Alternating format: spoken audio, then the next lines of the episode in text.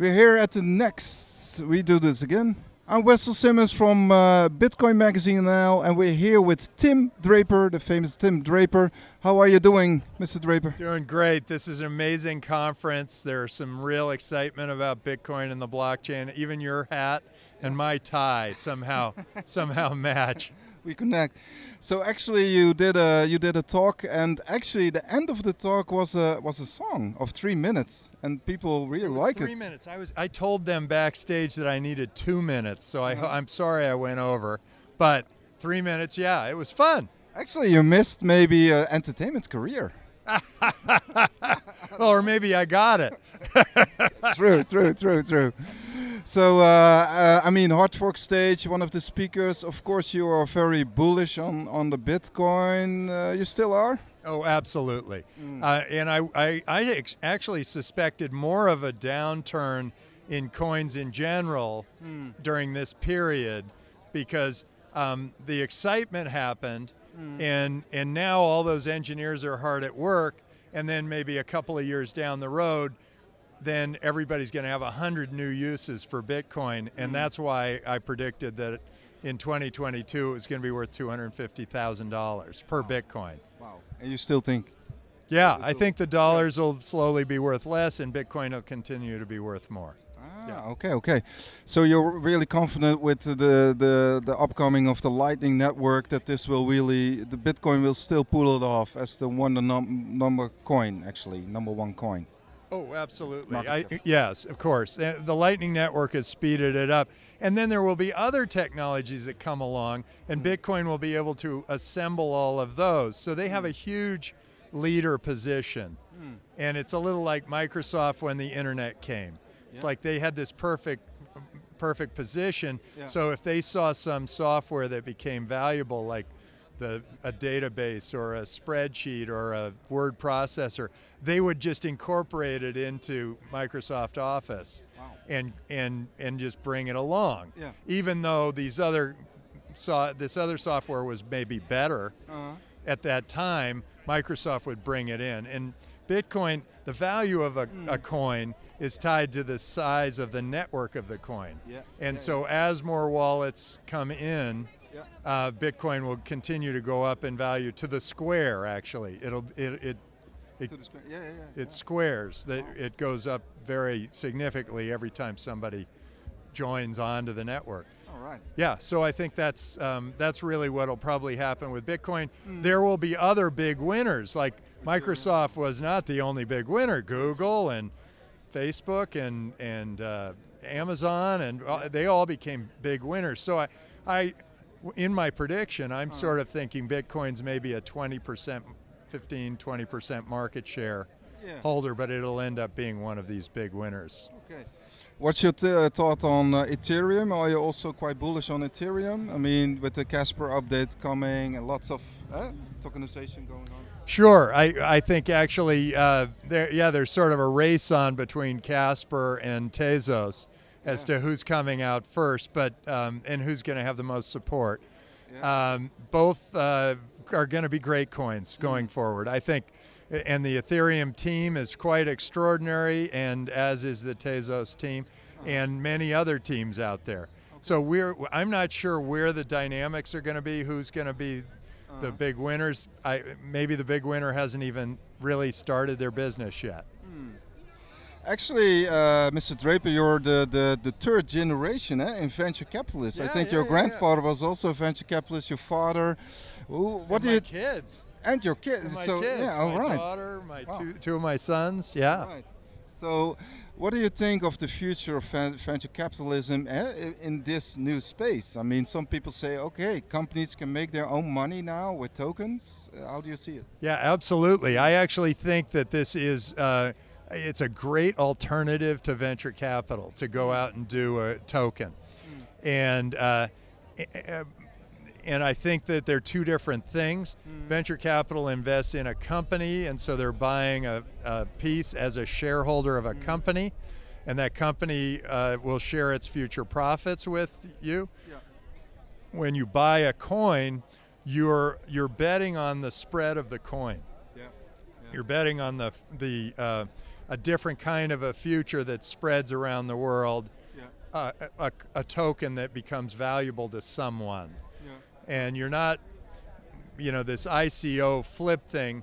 That's a temporary phenomena. Long mm. term, it's going to be which coins do we really want to hold on our wallet, yeah. and which coins are we going to be able to buy Starbucks with. Yeah. And I think, um, you know, if I'm opening a Starbucks, the first thing I do is I say, okay, well, okay, now I want to take crypto, uh-huh. and then I go through and I'd say, well, I'm definitely taking Bitcoin. Who else might I take? Bitcoin Cash, Ethereum, yep. maybe something else. Litecoin. Maybe. Yeah. Yeah. And, do, do you and so some yeah, of these sorry. others may not have a marketplace for them mm. over time. It may be like you're trying to sell me some weird coin or whatever. Yeah. And I look and I go, well, you know, I'm not taking it. Yeah. You know, I'm not taking. You you can give me a million weird coin. I'm not giving you a cup of coffee for it. how, how many how many requests do you get per, per day or per week actually via email of ICOs?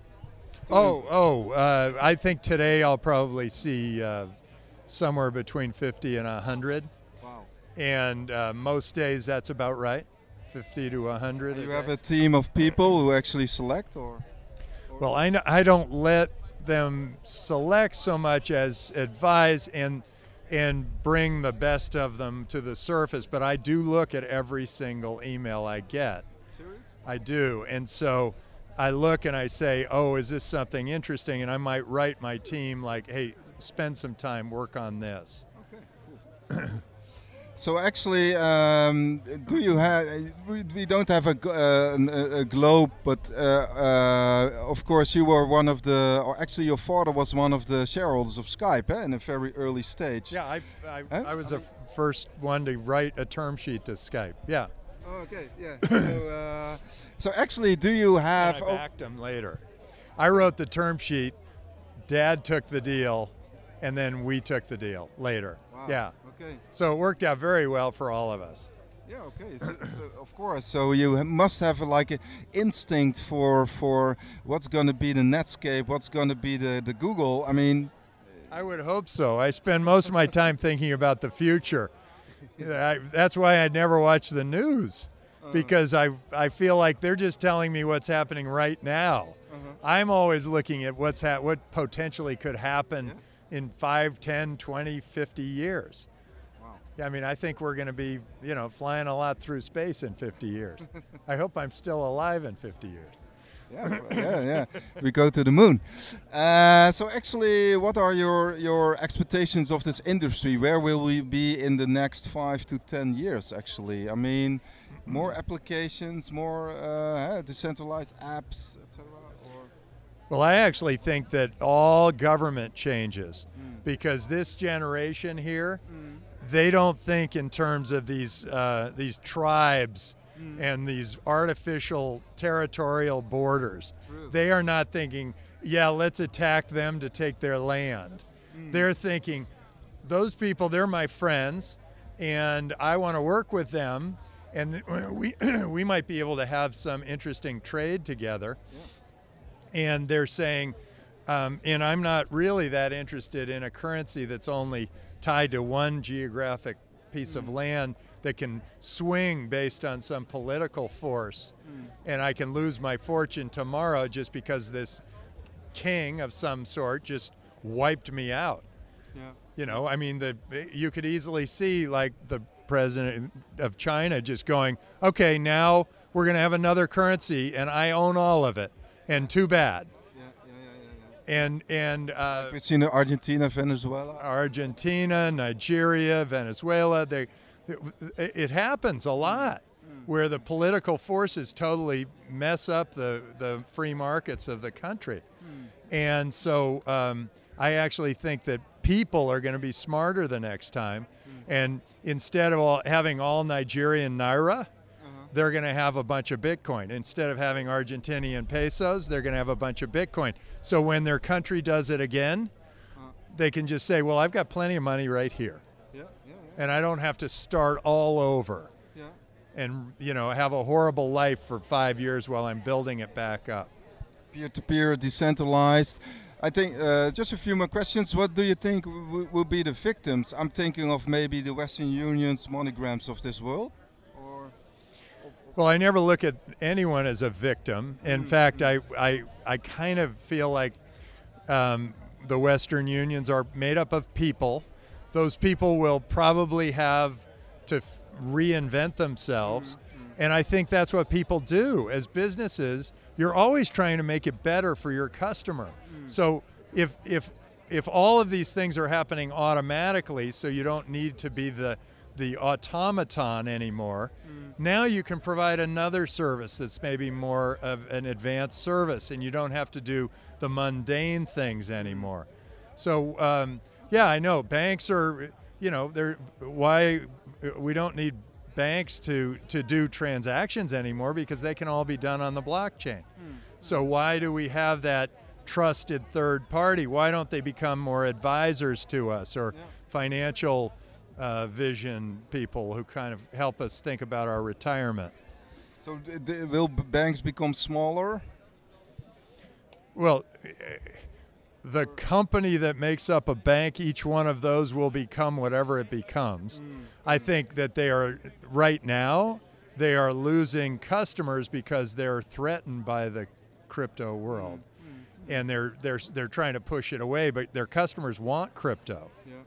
And so there, that's a little bit of a problem. I think the best banks are going to be the ones who step forward and say, well, we take crypto and we take fiat and we're going to provide all the services that you're used to getting here and more because all the, the movement of money is all automated now. So you, so you think the Coinbase of this world uh, will be like the, the, the, the future banks, or we still need centralized power actually to facilitate this this this space? Well, actually, you don't because uh, if you take, well, Coinbase could be, you know, that could look like a bank somewhere. Um, but you take your ledger Yeah, and you plug it in and you put your money down on it, you suddenly have it right here. You can do whatever you want with it. You, you don't need a centralized source. So you're holding it yourself. So it's decentralized. If everybody here had a ledger and they used it as their source of money, they don't actually need the that True. that centralized source. And you can pay your beer or coffee with it. Yeah, oh, absolutely. Yeah, Yeah, you just plug in, it identifies you, you're done. All right. Yeah. So are you more of a hodler, or or are you also actually, yeah, of course, your the whole company uh, is is like a big force. Eh? You, I mean, you bought, of course, from the U.S. Marshals a large portion Yeah, of bitcoins. absolutely. Yeah. was a good deal. Huh? It, well, it looks good right now, but it's going to look really good in four years if I'm right. Yeah, Yeah. And you just hodl them, or Yeah. Well, I've le- I've lent them out. I've invested into companies with them, um, and I've hodled them, and I'm probably I I tried. I was selling an apartment recently, and I tried to get people to pay Bitcoin for it, and I didn't get uh, nobody. Somebody spoke up at a very high price in fiat dollars, and we had to take that instead of waiting for somebody to say we'd do it in Bitcoin. Because I said I'm going to give, I'm going to give the Bitcoin, yeah, the Bitcoin person a, a premium. all right. Yeah, all right. but they didn't. Uh, So we've sold the house. But yeah, I take Bitcoin. We take it at Draper University. I take it if you want to buy my book. I take it if you want to rent space at Hero City. I take it if I take Bitcoin. All right. I take crypto. Yeah. Does it-? I mean, if I sell crypto, it really hurts actually. Yeah, because what you're doing is you're giving up your future for your past. It's like Yeah. it's like I'm going to go buy a bunch of buggy whips and give up my carburetor, Yeah, yeah, you know, for my car. Yeah. I'm giving I'm I'm taking these horse whips and I'm- I'm buying horse whips with the carburetor for my car. And it's just not a good trade. People are, and, and every time I think about it, I think, how can I get more fiat into crypto? How, how do I do that? And that's been my goal. I, I need enough fiat to pay my bills for a while, but as soon as people start taking crypto, I won't need it anymore. Thank you very much, uh, Mr. Draper, and uh, yeah, all the best. All the best. Are you doing a European tour or? You I, back? I'm- It is the last stop Oh, on last my stop. European tour. Okay. Yeah. Been to four countries. It's been wonderful. Place is hopping. Europe, pretty awesome. Maybe better than California. Hello, how are you?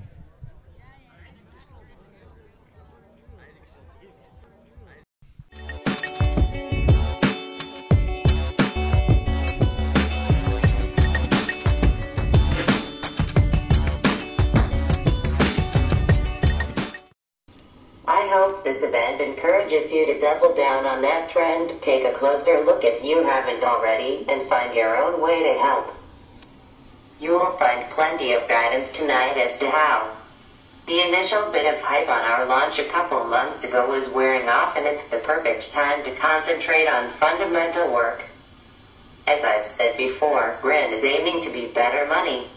It might not be obvious to everyone, but this is not exactly an easy goal. Our current money is degrading quickly in terms of access, privacy, and general freedom. Something needs to be done, and I know we can fix it. Cryptography is a very strong tool, providing guarantees that can seem close to magic. Grin leverages it in a unique and robust way which we believe make it particularly suited for that goal of better money. We still have quite a few tricks up our sleeves, some of which you may learn about tonight. So please enjoy the evening, ask questions, get involved. We still have so much to do. Thank you. Hello everyone and welcome to Grin Amsterdam.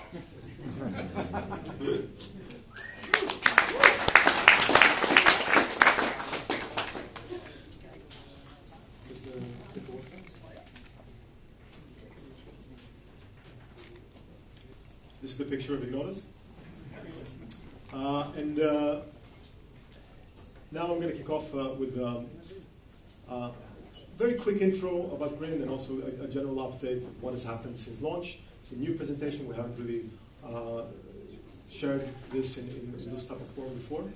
Let me just ask you first, uh, how many of you know something about Grin? You heard about cut through? Okay. Um, okay. Do, uh, how many how many proof of works uh, does Grin have? Is it raise your hand for one? Raise your hand for two. All right. So there's some there's some uh, some. Uh, Thirty-four. Okay. Um, all right. So I'm going to give a very quick uh, summary, uh, uh, very high level summary, summary of Grin. You're not going to find all the details in this presentation. If you want to learn more about Grin, uh, there's some resources in the end I'll, I'll, share with you, and also online there's plenty of talks. We've given more detailed introductions about the fundamentals of Mimblewimble and the protocol as well. I recommend you guys to have a look at that. Give a quick update on development, governance, uh, the work we've been doing with security, progress in the ecosystem, uh, and, and how you can contribute and get involved. So, as Ignotus mentioned, uh, wants to be better money. Uh, Grin aims to be privacy preserving, scalable, and fair. And the implementation is by design very minimal and lightweight. It's the first implementation of Mimblewimble, which is a, a new type of blockchain uh, design. Uh, it doesn't have any amounts, scripts, addresses uh, on the protocol, on the blockchain itself. Uh, and uh, there's no opt-in privacy. It's privacy by default. Every user on the network uh, is private. and, and it's, a big, it's a big difference from, from some of the other projects that are out there. Because there are no addresses on the chain, uh, the sender and the receiver need to interact to build transactions together. So you need to do a round trip. Uh, the sender needs to send some information to the receiver, the receiver sends some information back, and then that can be broadcasted to the to the chain. Uh, the project is uh, is uh, completely developed by an open source community that relies on donations, and uh, it's written in in Rust. It's fairly launched and fairly mined. Uh, there's no ICO, no pre-mine, no dev tax, no, nothing like that. Uh, and it's all funded by, by the community and donations to support the project. And a lot of, um, a lot of uh, uh, donated time and effort by development community. The emission rate of Grin is, is uh, one Grin per second. So it's realized through uh, one minute blocks, which rewards uh, 60, minute, 60 grins for each block. and this is permanent. Uh, it's very simple, uh, and this is uh, part of the ethos of the project. It wants to be simple, minimal, and elegant. In terms of what's been happening in development, when I'm going to try to move, to move in a way where you can see it. So basically, um, since the launch of Jan 15, where the baseline wallet, the node, and the miner was released, uh, there's been two minor releases, uh, patches.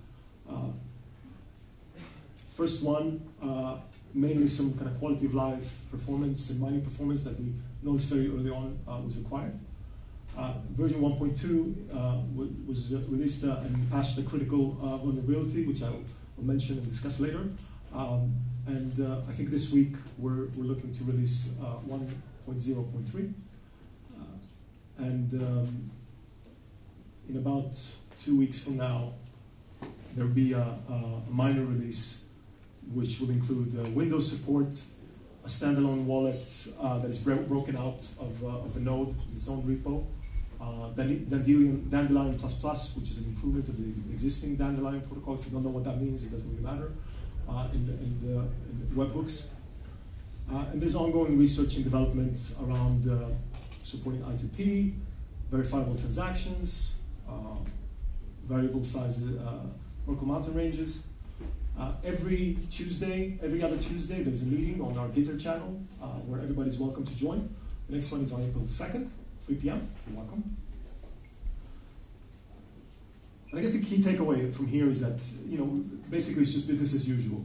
Uh, the, the, the development, the release of, uh, of Grin and Jan 15 was just a step on, on the way. And uh, everything is going to just continue. We have a lot of work to do, and, uh, and we're just ongoingly hacking away at that. In terms of governance, um, since the launch, there, has been a decision on, on, the, on the firm to do a security audit, uh, which we've hired, and their audit is underway. They gave us an update today. Uh, we've added income and spending logs uh, uh, on, on the Grin project management repo that I'm, I'm quite heavily involved with. Uh, and the, the, the, these logs are basically tracking what income comes into this decentralized project uh, which doesn't have any foundation or any organization, any company or, or anything like that. Uh, so we just kind of keep track of the, the, donations that are received in crypto uh, on, on this, uh, in this repo, and also what we spend, which hasn't been much uh, so far. We've only committed to spend to fund developers and, to do the security audit so far, and, and to, to, to support the forum, I think, as well. We're looking to use that to produce a transparency report, which we'll be due in April. We're looking to do that every quarter now to kind of just show this was how much we got in, this is what we've been spending it on, and the reasons why. Uh, we've improved uh, our Friends of Grin section to include now a Hall of Fame for like long-time, continuous uh, supporters that have been with the project for a long time and, and um, repeatedly are making you know, uh, donations to the project. Uh, and uh, we funded Ignotus uh, for three months. I think it was taking a decision just a few weeks ago. And, and a second anonymous developer, Ignotus' brother, Antioch, uh, secured funding from an unnamed company that kindly has uh, supported uh, this developer to be able to work on the project full time. the governance meetings are happening the other Tuesday. So every Tuesday at 3 p.m. UTC, there's a, there's a meeting on Gitter. Uh, one, one time it's governance, and the other time it's development. And just kind of switches like that. You're welcome to join that as well. We just had uh, a governance meeting uh, earlier today. And, uh, and I should say also that all these uh, decisions and so on are taken in the public on these meetings. Uh, so far, by design, we, we, want to basically be very transparent and, and allow anybody who wants to and cares enough to participate to, to have a chance to do that. In terms of security, uh, so before launch, there was a, um, an audit of a, um, of a, of a crypto library uh, that was uh, provided by uh, a notable, notable security researcher. Um, it was kindly donated to us from a supporter. Uh, and uh, now we have the auditing firm Coinspect working on an audit of our crates with a final report due April 20th.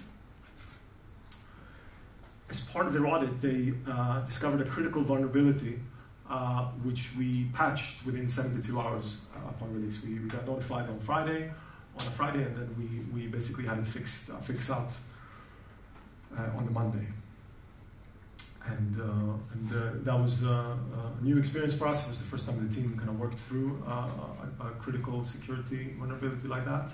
I think it went fairly all right.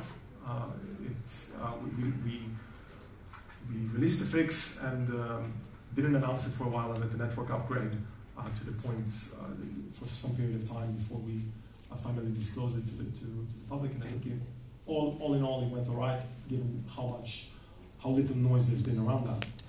Um, we're still uh, wanting to review and kind of figure out what went well, what could be improved for next time. Uh, on the forum, uh, on our forum, grinforum.org, uh, we are reviewing this uh, disclosure and security processes that we have. You're all welcome to participate in that as well and give your thoughts and feedback on, on what a good uh, way to, would be to handle that. one other kind of call out to, to make here is, as well is that Grin is less than 70 days old, the mainnet. Uh, so it's very, very experimental software. There's going to be lots of bugs, uh, and uh, you know you should use it at your own risk. And uh, this is what we're going to try to say all the time. Ecosystem then. Uh, as you notice, like I'm not going into like the super technical stuff about uh, you know what Grin is and so on. It's just to kind of give you an update of what, what's happening in the space, and if you're interested, you can you can find out more. there's been uh, five more or more mining pools, I think, that are you know, supporting Grin, probably much more. Uh, there's more to be announced. Uh, there are more than five different mining software providers kind of competing against each other to outperform each other. Uh, there's been more than 10 exchanges that have added Grin uh, voluntarily so far. We don't really pursue uh, exchange listings. We're not applying for exchanges. We don't have any we can't sign any agreements. There's no organization. There's no like CEO or anything like they usually ask for. Uh, nobody's willing to do KYC for, for the exchange to do to to be part of that application process, and we certainly don't pay any funds for, for being listed because we don't have any funds for, for that. Uh, and it's been working quite all right so far. Uh, the exchanges seem to be interesting, interested enough in, in the project to to work that out uh, themselves and, and, have been able to list it. And I think over time we're just going to see this uh, snowballing uh, as, as uh, kind of Grin becomes more stable and mature. There's been um, three plus ASICs announced. Um, there were some details last week, I think, released by uh, one of the manufacturers on, on their Grin uh, ASIC miner. I think they're due to be released in October or something. Uh, for those of you who don't know, there's two different proofs of work for Grin. one originally with for GPU mining, which is going to be slowly phased out in favor of the second proof of work, uh, which is gradually becoming more prominent and important, which is uh, specifically designed to be friendly for ASIC manufacturer. Uh, and the, the, purpose of that is to basically, over time, gradually uh, bootstrap a healthy ASIC ecosystem where there's many ASIC manufacturers that can compete uh, with, with hardware. There's been a C++ implementation uh, of both Node and a wallet called Grin++ um, done by a member of the community, David Burkett. There's another team uh, uh, that are doing uh, the Ironbelly mobile wallet for, for Grin. I think right now it's available on iOS, and Android is coming. and a merchant processor, Nocturnally, I think if I pronounce it the right way, to, to handle merchant payments. Uh, there was also a, a, an announcement today by uh, Bitmesh Exchange uh, for, for, for a wallet that they built for. Uh, I'm part of uh, Vault 713. Uh, we're building our own wallet. it's used with often in junction with the Grinbox open transaction protocol that we have, where users get a wallet address and they can communicate and build transactions together. so we have that as, um, as products that we've released to the public, and we're also working with mining pools and exchanges uh, and custody providers to help them with transaction processing with Grin at scale and also doing cold storage solutions. I'm also writing this uh, weekly uh, newsletter called Grin News, uh, where I summarize the developments every week uh, in the space. Feel free to uh, to sign up if you, want to get updates. Two shameless plugs in a row here, huh? but it's over now. Um, so so that's that. And now in terms of contributing, as HashMap said, you know, just do it. Get involved. Um, you don't need to ask for permission. Uh, the project is open source. You can start reading, uh, find out more. We need basically all types of, of people, uh, developers, uh, people who are experienced in product, uh, concept design, interaction design, UX, QA, uh, marketing, web design, technical documentation writers, and, and also just a bunch of users and people to interact and, and test the software and, and, kick the tires around it and, and um, critique uh, the, the, work that we're doing. So please get involved. Uh, and uh, you know, it's a very friendly and welcoming community. I joined about a year ago, and um, it's the community that kind of keeps me keeps me around. Uh, it's a very nice environment to work in. Uh, you can also fund the project if you want. If you want. Um, and uh, there's a funding page there. That's it. If you want to find out more about the project and some of the technical aspects of it, there's going to be some technical stuff around proof of work, I this uh, later today. You can head over to our Grin PM repo, and uh, if you scroll down a bit, or you just use the hashtag there, there are presentations from both uh, conferences in Berlin and in California earlier this year, where there's a lot of technical stuff and a lot more info that you can uh, learn. There's also slides, etc., up there. So so you have an opportunity to, to learn more. That's it. Uh, thank you very much.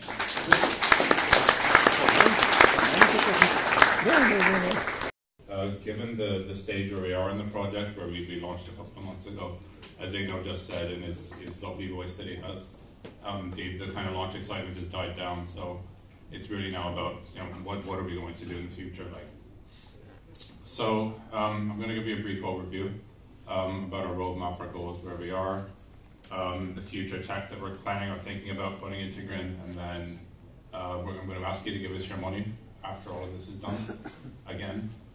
So, okay, we'll go just dive in here. So this is our roadmap for the next little while. This has actually been through a few iterations now, so um, to get to this point. And the point I'm trying to take here is we have no roadmap. This is an open source project. We don't have a board full of people looking for a return and saying you must put a roadmap out there we try and do it as, as, very much as a take it as it comes approach. You know, a lot of this is new and emerging technology, so we can't promise we're going to have such and such in three months or what have you, because that's that's kind of ridiculous with what we're doing. So, um, what I can tell you is, is, we do have a set of kind of overall project goals um, at a very very high level. First, obviously, provide open, scalable privacy for all. I think everybody knows anything about Grin knows that. Um, we want to further research on Mimblewimble technologies, develop them, test them out in the field, and we also want to make sure that it's accessible and usable for all needs. And I think the third point here is actually one of the most important ones right now. Um, we have our, you know, we've done our first release, the technology's out there. It's a little bit hard to use at the moment. Everybody knows that. Everyone who's tried to use it knows it's a bit more cumbersome just by the nature of Mimblewimble than other blockchains. So there's all sorts of ways that we're trying to address this and make this easier for the community to build on. Um, and you know, more immediately, we, we're not going to come out and compete with Visa. I think we're the new payment system for the 21st century. That's not the case.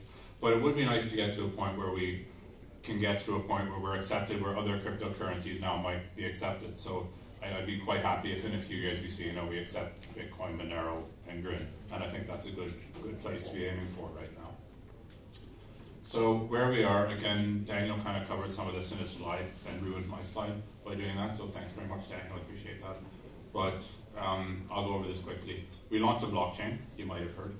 Um, it has all of these technologies in there from the get-go. We Mimblewimble, um, fast sync, which lets you sync your node, a new node, you know, in what should be more or less constant time. Um, Schnorr signatures, certifiable transactions, do we have that? Can we slip that in there? Okay. I could be lying about that. Um, cuckoo cycle, um, bulletproofs, Merkle, all, all of these things I won't go into detail. There's plenty of information about these on the site. But my point here is there's there's a lot of kind of new technology that's that, that's just kind of emerging in the crypto field, and we've kind of swept it all into into Grin, and it's there and it's live and it's working, which I think is a, is a great place to be in. From a community perspective, again, Daniel talked about this.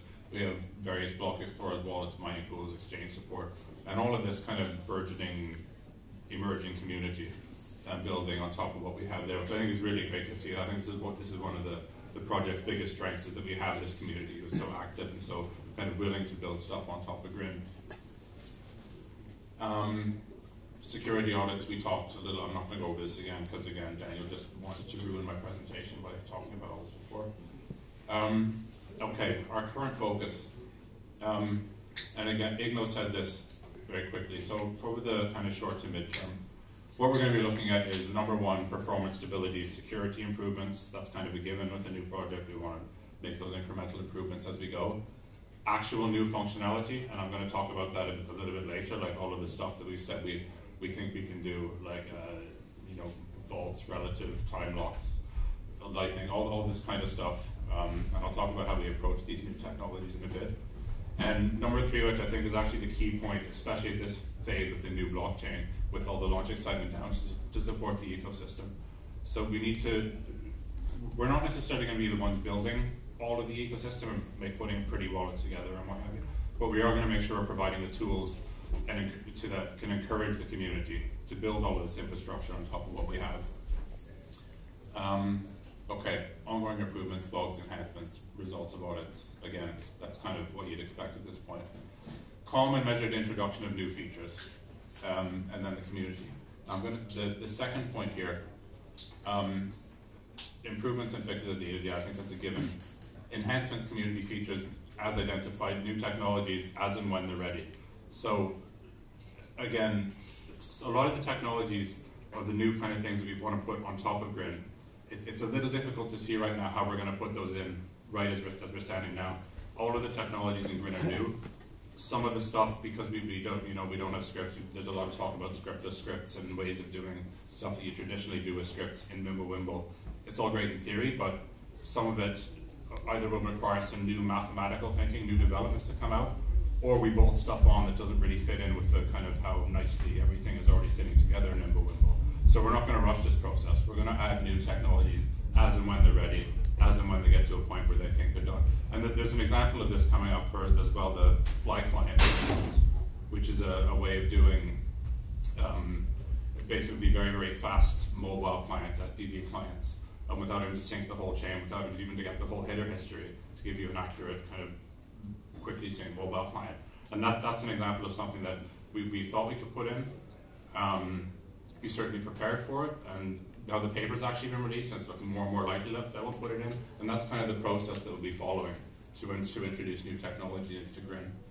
Um, as far as our roadmap and how far we look ahead, we tend to look maybe one minor and one major release ahead. And I think that's about as, as far as we can go.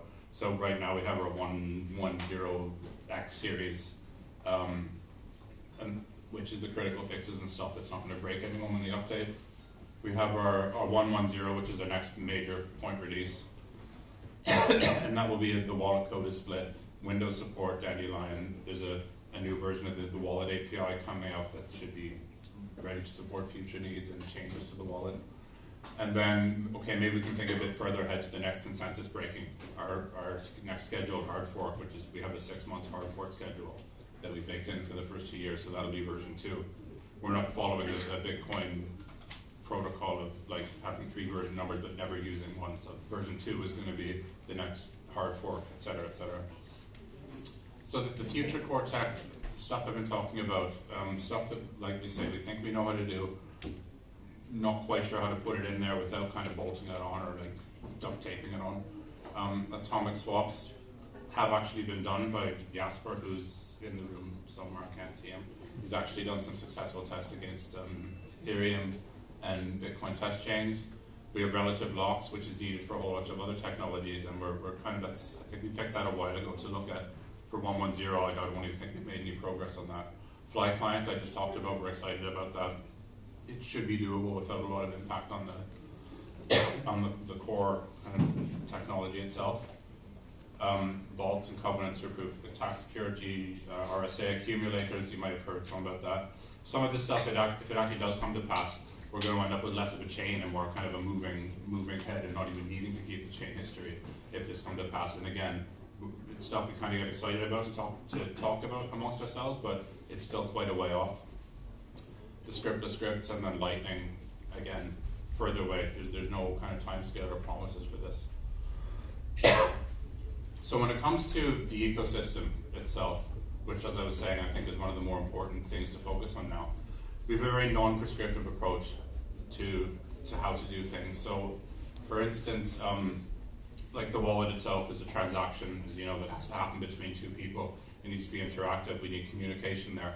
There's a whole, you know, there's an infinite number of ways you can handle this. So rather than saying like, right, we've built this this core service and everybody has to use this and have you, instead we're focusing on making the APIs easy to use so people can build their own solutions on top of this. So Wallet 713 that, that Daniel's involved in, that's, that's one example of how to do the exchange.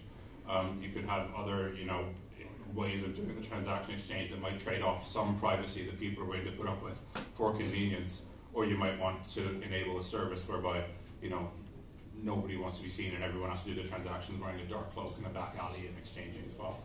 We're really leaving it up to the people to decide, or to the community to decide what solutions work in their particular instance. Our job really, we think, is to just provide the tools to make this happen and like any good developer, the way they make this happen is with APIs, APIs, APIs, good APIs. So we have, we're, we're building APIs for the transaction building itself, for the wallet, the keychain itself, node usability, um, mobile web, like all of that's probably going to come up a little bit later. Um, that's really our focus right now.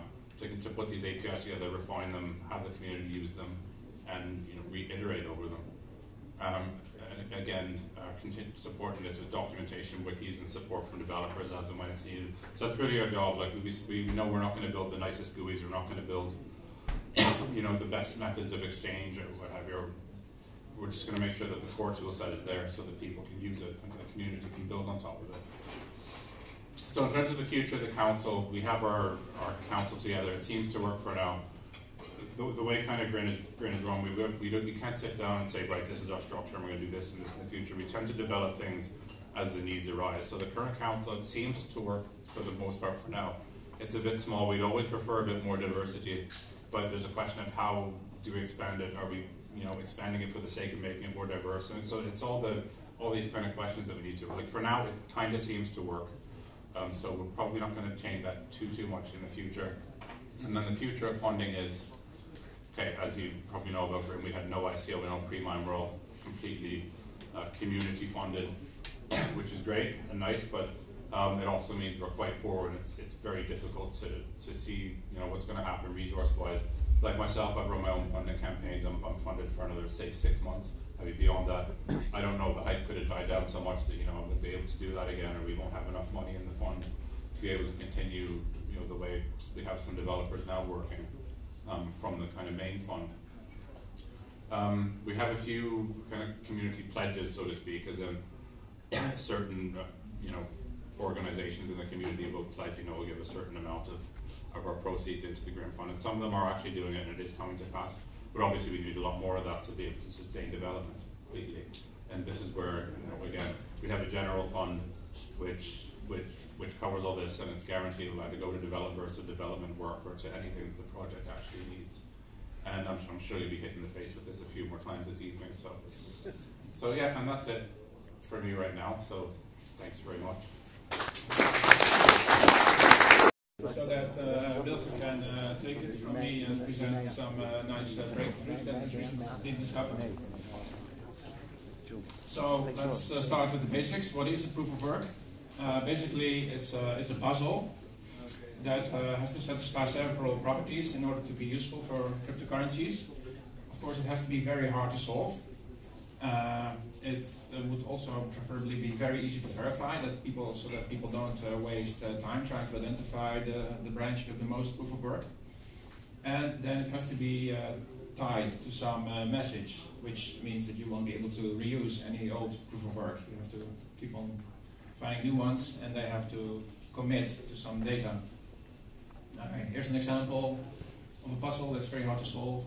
Uh, don't have time to go into uh, details about that one, but there was a one million pound prize on that that was claimed after uh, less than a year. Um, so the topics I will uh, cover in this brief introduction is uh, beyond uh, what is proof of work, uh, the, the, origin of the of the cuckoo cycle proof of work, which is uh, hash tables, and in particular the cuckoo hash table. That leads to the notion of the cuckoo cycle, which this proof of work is centered on, and then most of the work in solving this proof of work, in finding the solutions, turns out to be a process called uh, edge trimming. And from after that, uh, Wilke will uh, take over. So a proof of work is a uh, uh, key ingredient in cryptocurrencies. They're used for two purposes, both to establish consensus, so that everybody agree on what is the longest uh, chain of blocks that everybody should be considering the, the, the, true, the true state of the blockchain, so that everybody can try to extend that longest chain and uh, and agree on what, uh, what which transactions have taken place. Uh, but equally importantly, proof of work serves as a as a mechanism to fairly distribute all the all the new coins to people. Uh, and for that purpose in particular, you also require this uh, fourth property that you can uh, randomly generate puzzles with a known difficulty and that lets you uh, adjust the difficulty dynamically and make sure that on average your blocks come every, in case of Grin, every 60 seconds. So uh, most people, when they think of proof of work, they equate it with the notion of, of a particular instance of proof of work that's uh, known as Hashcash. And that's because that's what Bitcoin uses, that's what most every other coin uses.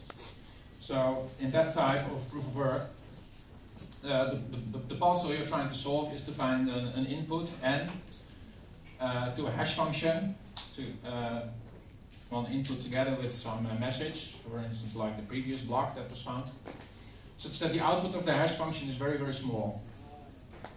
So you can lower this threshold to make it harder to find a solution to this. This is very nice and simple. Uh, we don't have a good way to predict the output of a cryptographic hash function except just to try many, many inputs. So uh, ASICs all over the world are trying uh, trillions and trillions upon uh, random inputs to, to the SHA-256 hash function. All these chips are computing them in parallel, and at somebody at some point somebody finds a very small output, and then they can announce their newly solved Bitcoin block. So in this case, uh, the verification is exactly the same as doing a single attempt. You just compute the hash function. So it's an example of a symmetric proof of work. Um, there are a few uh, more interesting instances of asymmetric proofs of work where trying to find a solution is very different from uh, verifying the solution. Uh, first instance was in 2013 in uh, something called Primecoin, where you're trying to find uh, particular patterns of prime numbers known as Cunningham chains. So these are a series of almost doubling prime numbers. So 11 is 2 times 5 plus 1, and then this is 2 times 11 plus 1, and this is 2 times 23 plus 1. And these are all primes. And you try to find uh, even longer ones. And you, you, you pick the prime number with a special, very special pattern so that it actually commits to some data. Uh, later that year there was a proposal for a proof of work where you simply find, want to find a birthday collision. So two inputs, different inputs, that have the same hash outputs. Unfortunately, this turned out to have some weaknesses, but this is partly what inspired me to come up with cuckoo cycle, which can be viewed as a, as a generalization of this, where you, where, you, where you don't have a single collision, but a sort of like a 42-way collision. And a year later, there was uh, Equihash, another asymmetric path, uh, where you basically try to find a, a a two power number of different uh, hash inputs such that the exclusive OR of all the outputs is zero and there are some additional conditions. And this has found successful use in, uh, in Zcash and many uh, uh, copies. So it has taken a bit of time for Cuckoo Cycle to be, to be adopted. It was published first in January uh, 2015, but only now it's used in Grin and actually was used a little earlier in another coin called Aeternity. So, uh, cycle is inspired, inspired by uh, hash tables. Hash tables are a simpler, simple linear data structure in which you can store elements and retrieve them uh, fast. The idea is if you want to store some data item, you compute a hash function over it that gives you some arbitrary index in the table, and then you look to find the element there, or, or if it's not there, you try to put it in one of the successive slots. So when you're storing elements, you go to the location uh, directed by the hash function. And if you find an empty slot, you can store it there. If it's occupied, you go to uh, the next available slot. Uh, what does it mean for looking up data? Uh, it means you go there and look at successive elements until you find the one that you're looking for, or until you find an empty slot and then you know it's not there. This is very popular. It's used in all in in many programming languages a basic uh, data structure, also known as associative arrays. Uh, in this variation called a cuckoo hash table, you have uh, the nice idea that you have two separate tables and two separate hash functions, and an element can occur at only two possible locations, namely either the location indicated by this hash function in this array or by this hash function in that array. Only two possible elements uh, places you have to check to see if the element is there. That's nice. But how do you store elements? Uh, in this case, if one is occupied but the other is available, okay, I can store 8 there. But what if the other one is also occupied? Uh, that means you're going to have to do what this bird would do, kick, kick out one of the elements and put yours in its place. So uh, in this case, uh, we kick out 11 from here, so that we can store 8, and now we're what do we do with this 11? Well, 11 had one other possible location in this array, so we, we hash 11 to see where it should go. Uh, but perhaps that is also occupied, and that means we have to keep going a, a bit. Uh, in the end, you can represent the, the state of this with a, a, a graph like this, where for each element you point with an arrow to its alternative location where it could have been. So 19 is stored here, but it could also go here. 11 is stored here, but it could also go there. And uh, this works fine as long as you uh, have a nice uh, acyclic uh, structure. But once you reach a cycle in this graph, like here, you see this points here, points here, points here, and then comes back here. Uh, th this means you won't be able to store uh, more elements. If I have an additional element 7, for instance, that can either go here or here, then because I have six elements now that I want to store, and there's altogether only five locations they could go to, the pigeonhole principle tells me I cannot fit six objects into five places. So that would mean you have to re-index your whole data structure, you have to make more space. Uh, but this is actually, the failure of this data structure to store all the desired elements is actually what we're going to be looking for in our proof of work. That's the solution, to find a cycle in such a graph. So we randomly pick n edges between n nodes here and n nodes here. And the way we do that is we just have uh, edge number 8. We, we compute the endpoints with the two hash functions.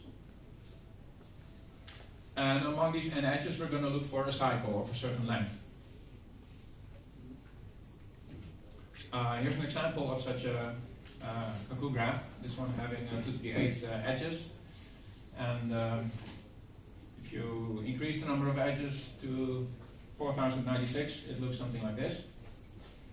And as you can see, it's, it's kind of hard to figure out if there's a cycle in here, but this is a nice task for a computer to solve. It's going to take you uh, some uh, some luck because uh, it may not have the cycle of the length you want, and it's also going to take you some some memory and some computing cycles. Uh, we can ask them, we can uh, mathematically compute the expected number of cycles of a certain length. I won't go into the details, but uh, basically the idea is that uh, a cycle is represented by this uh, sequence of uh, edge indices, and you can choose them in about, for a cycle of length 42, you can pick a sequence of indices in n to the 42 ways, but also the probability of each of these pairs of edges meeting in the same point because there are n nodes here, has only a chance of 1 uh, over n. So we raise that to the power of 42 for the uh, for all the uh, coincidences forming a cycle, and then it sort of uh, cancels out, and you find there is an expected number of 1. But these are not cycles, these are anchored cycles, because I chose to let the sequence start at a particular edge. I could have picked any of the 42 edges to start this sequence. So if I so the number of unanchored cycles it turns out to be 1 over 42. So a random cuckoo graph has an expected number of 1 over L edges of length L. And here's a precise uh, formula that uh, takes account of the fact that I don't have infinitely many uh, n, and, uh, but I do have to make sure that my edges go through different points. Um, so there's two separate algorithms that we use uh, to find two possible algorithms we use we can use to find cycles, but actually our miners spend most of the time not finding cycles but doing something else. So I'll skip through these because we don't have that much time. Uh, the uh, cycle miners spend most of the time doing edge trimming. Look at this graph, we can see that there's an edge here going to a leaf that no other edges are adjacent to. That means that any cycle will not be using this edge because there's nowhere to go. So such an edge can be trimmed. And similarly, there are other uh, such, uh, su such edges going nowhere. So we can trim all of them. And in the next step, because of the trimming, we have new edges that end up on leaf nodes. That one and this one and this one. We can trim those. Then in the bottom we trim, we trim, we keep on trimming until we're at. Uh, if you keep on trimming, you we end up with this. Now there's nothing more to trim. This forms a cycle, so there's nothing more to trim. Uh, in practice, you don't have to keep trimming until there's only uh, cycles left. You can just cut down until you have only like one tenth of a percent of your original edges, and then it becomes much more efficient to do this actual cycle finding. Uh, here is the edge trimming in, in, action. We start out with 1024 random edges. Uh, the first trimming phase already takes away uh, a fraction that you can prove is corresponds to 1 over e of the edges. So you're left with uh, less than two thirds. And this, the next, the second round of trimming is even more dramatic. You cut away more than half of the remaining edges, and then you keep going, and it thins out quickly. And if you were to be, keep going all the way, you would actually be left in this case with a sixth cycle. Um, I'm hoping Luke is ready to take it over from here to discuss how actually you could do this, implement this uh, edge trimming. A chance to introduce myself. My name is Wilke Trei. Uh, I'm a PhD student at the University of Oldenburg in Germany for computational math. Um, most may know me better under my pseudonym lolliedieb. Um, I launched my own crypto project, which is a miner, primarily for Equihash miners, about a year ago. That's lolMiner. Maybe someone heard of that, or of some of my other projects. Um, for example, uh, I wrote the reference miner for another Mimblewimble project called Beam. But don't worry, wrong audience today, I know. I'm Brandon today, and everything today will be about Grin mining, especially Cuckaroo and Cuckatoo. Um, that gives me a good, yeah, a good slide um, over to pointing out the difference between the two. Um, John already told just now that um, we need somehow to trim away those edges um, which are kind of dead ends, yeah, that are not connected to other edges, so we have to define what means connection. And for the original cuckoo and for Cuckaroo, um, we have the classical situation, two edges are exactly then um, adjacent to each other or connected um, if they reach the same endpoint, as here with um, HB and C, and also here C and E on this side. Um, while, well, this is a standalone edges, yeah, these two are not connected. So if we would start to trim, um, let's say here on the upper side we would get a trim here on A, and also D would get trimmed away, and E also, but this two here, B and C, would survive because, well, we have two edges arriving here. It's a bit different from the other proof of work for Cuckatoo um, because there the edges are grouped into groups of, um, well, not the edges, the endpoints are grouped uh, into groups of two, yeah, neighbored. And here we define um, two edges to be adjacent if the endpoints of them are neighbored. Here, for example, A and B. Yeah, this means these two here are neighbored edges, but here on the other side, where we reach the same edge, um, well, these two are not considered to be adjacent. This has one big computational advantage, the scheme. Um, in the other scheme, we have for each endpoint to count at least to two to determine um, does an edge connected here gets trimmed in the next step or not. Well, obviously, we need to count, okay, one edge arriving and it's only surviving if a second one um, is going to exactly that point. While for Cuckatoo, we only need to store the information, does an edge arrive or not. Uh, because, well, if it does here and it does here, then we know these two edges will survive the trimming step. So making it uh, a bit more easier. So before introducing the new mining algorithm, I will have a short look on the um, already existing ones. First of all, a lean edge trimmer. Here we got two primary components. That's um, a bitmap indicating if an edge at a certain address is still alive, and a node degree map, which is purely, purely binary for um, Cuckatoo. By the way, all the examples I'm doing now today is for Cuckatoo. So, how does the actual trimming now work? Well, we take those indices here where we got a 1, so the edge is still alive. Um, use our hash function, SipHash, to compute one of the two endpoints of the edge. So let's say those on the upper side, that's the u side, or well, on the lower side we have the v side. And well, we do this for all of our edges, and then we know, okay, to which endpoint do they belong, and mark our endpoint here within one where our edge is arriving. Well, that's fairly simple. Um, well, after done so, we then next, oh, you see, here's some additional ed, um, ones came up, yeah, because, well, we only have a small snapshot of our edges here. Um, after done so, we're doing exactly the same again. We calculate the hash, but now we XOR here by one. That means we're switching from our endpoint to the neighbored endpoint, XORing by one. And then we read back the information from those addresses we have here now. Is there a zero or a one there? And determine by that, is our edge still alive or not? Well, and for those who here read a, a zero, we know, okay, this edge unfortunately not survived and we can mark it here with a zero. So the next iteration it won't be used again. Well, it's very simple algorithm and we then continue just with the other side of the graph.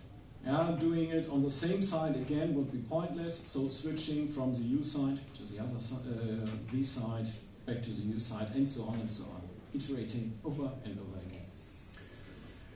The advantage of this algorithm is it's extremely memory efficient. Yeah, we only need one bit to store the information, is my edge uh, still alive, and we need one bit on the endpoint side to determine um, is some edge arriving here or not.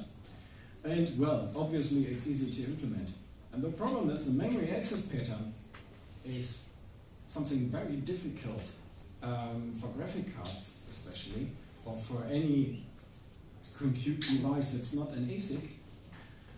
Well, just because we are randomly accessing um, elements and also we do not have um, bit addressable space.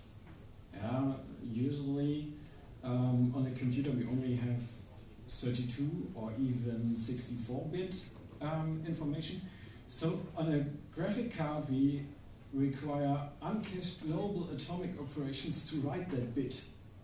Uh, because, well, the bit I want to write is somewhere located in a 32-bit element, and we need to write a bit to the right place. And uncached because, well, our arrays, although this is very memory efficient um, for Cooker, for Cuckatoo, uh, 31 still both have a size of 265 megabytes. That's far too much to be stored in any cache. Uh, so, and this is making this on GPUs very slow. So for GPUs, there's a, a better algorithm doing so, and this is mean mining. And mean mining works like that. We first of all assume we got some edges. Um, I'll speak about the representation of them later. And then we got to look to the top bits um, of one of the endpoint sizes. Yeah, endpoint has a 31-bit address for Cuckatoo, and um, we're having a look to, let's say, the uppermost 11, 12, 13 bits, something like that, and color our edges by that way. And afterwards, we put them into buckets. Yeah, we're sorting them, doing some bucket sort. This is something working much, much quicker um, just because, well, if the number of, of buckets we uh, handle is not too large, then um, we can have complete cache lines for um, for the buckets, and overall we're now using really the level 2 cache of, of as well as the CPU or the graphic cards, depending on what device we execute that. In the next step, uh, mean edge trimmer almost behaves like the lean one. Yeah, again, we got some small area where we indicate, okay, my edge is arriving there, this one is arriving here, that other one is also arriving there, and so on and so on. Um, the only difference here is now, if our bucket was small enough, uh, then this is again something that also fits the shared um, shared on-chip memory uh, or the cache, and so can be done much much better than this um, uncached global memory operation. So next step then is reading again back. Do we have a zero or one at the um, off by one endpoint? And indicate by that, okay, these three edges here are still alive yeah, while these two died. And with them, we now do, um, well, part one again. We color them, but now by their other endpoint. Yeah, they got a second one, and then put them again into buckets, but that's then already for the next iteration. So, from properties, well, edges can be represented either by their nonce, so the value we use to generate um, the edges, the two endpoints, or alternatively, we directly can store the two endpoints. Um, storing the nonce, so the input of the hash function, um, of course, uses less bytes than storing both endpoints, um, but with the disadvantage that we, uh, on every iteration, need to compute the actual endpoint. So um, the more compact representation is more compute heavy, while this one is more latency or memory bandwidth bound. A problem of this is, well, when we now use 4 or 8 bytes per edge, well, obviously we need much more memory um, to do our, our computation. Yeah, ramping up that the uh, first reference mine is for Cuckatoo needing uh, 10.5 gigabytes, or now with some tricks that were later introduced fit into 8 gigabytes.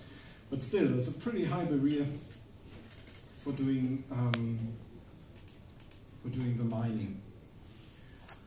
So, but well, on those cards, the cards that have enough memory available, we are more than a magnitude faster than a lean miner uh, because the memory access is now coalesced. So the research questions I had was, okay, can we do some somehow a mix?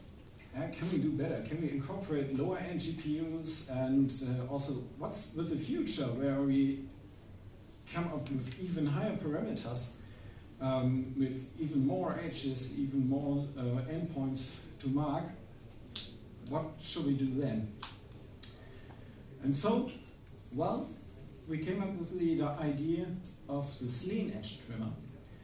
And, uh, well, you already see it's kind of a hybrid of the two. Yeah, we again have here the edge bitmap and our node degree map. So this is led from lean miner and the buckets from mean miner. And what we do now, now we take only a subset of the edges here and calculate for this subsets the hashes, then colorize them as before and put them into the buckets.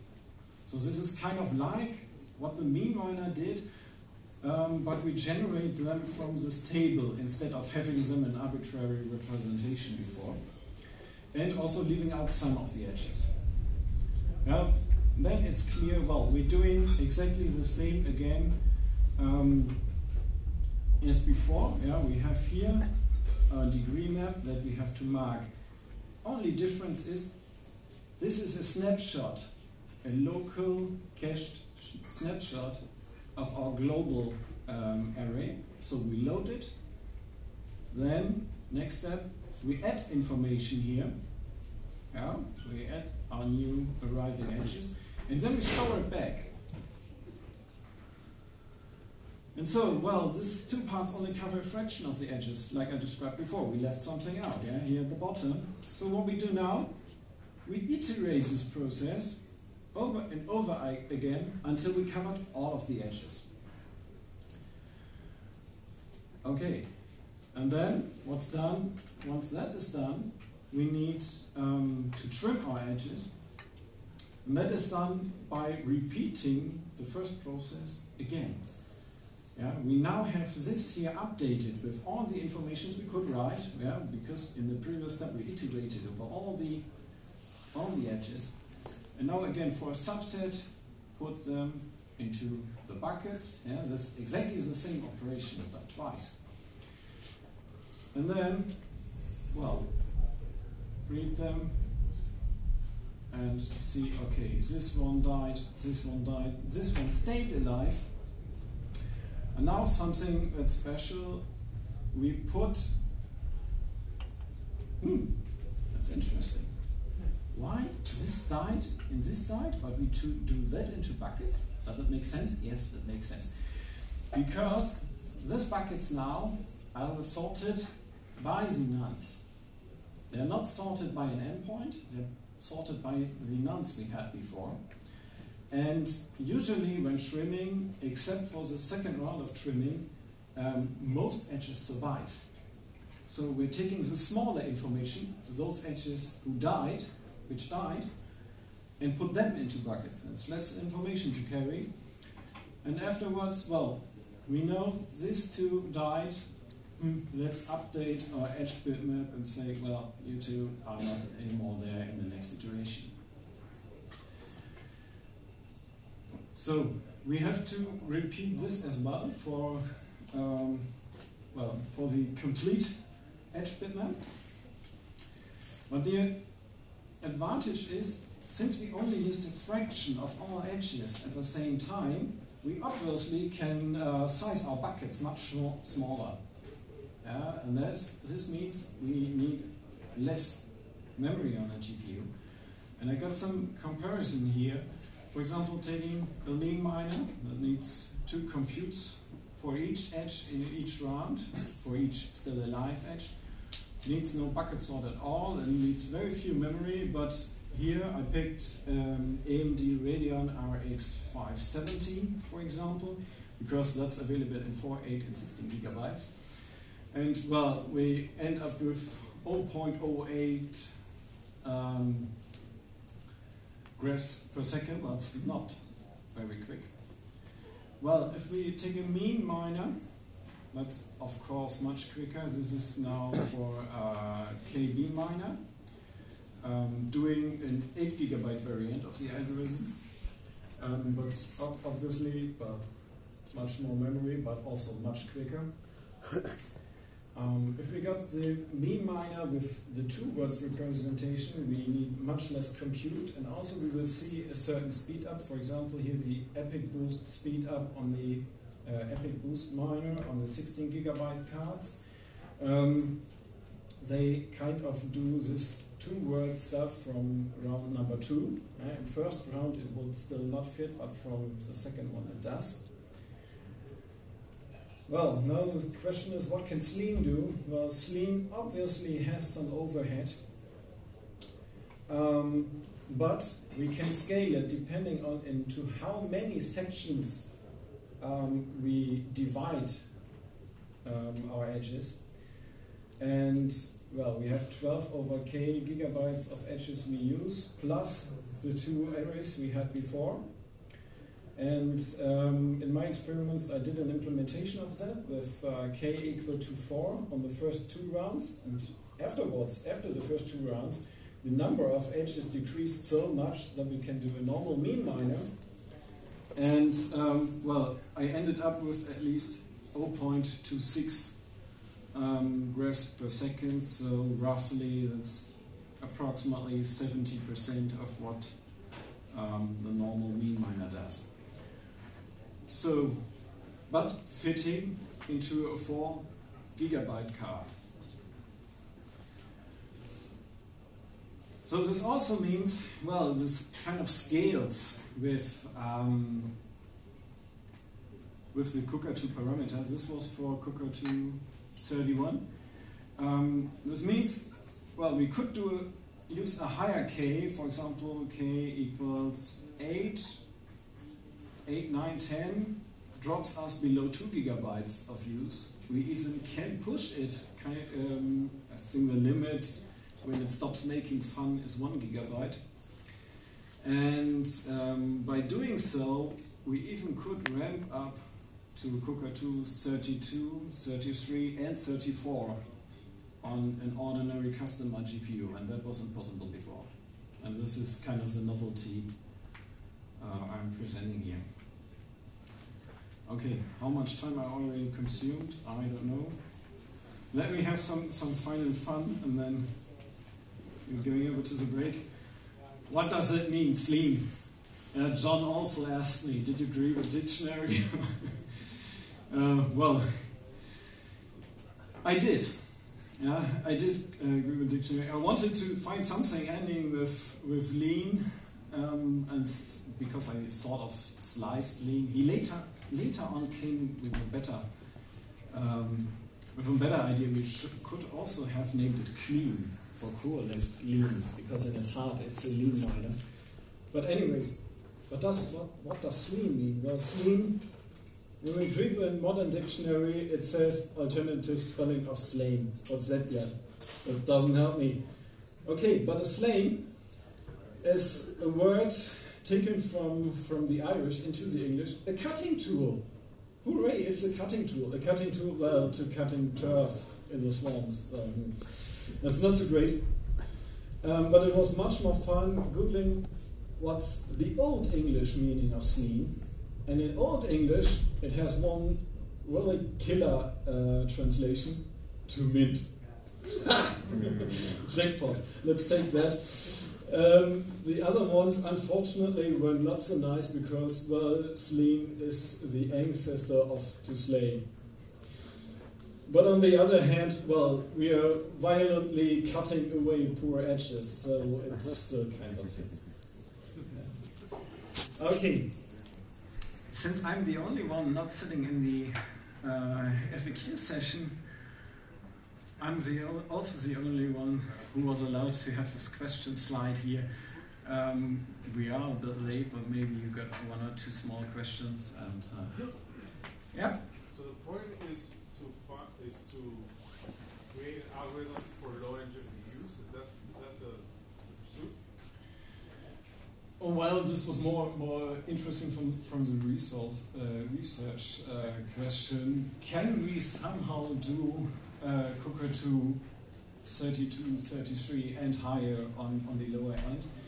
Um, but interestingly, this 0.26 um, for 4 gigabyte cards are kind of very close from profitability to um, the Cuckaroo 29 mining on these cards.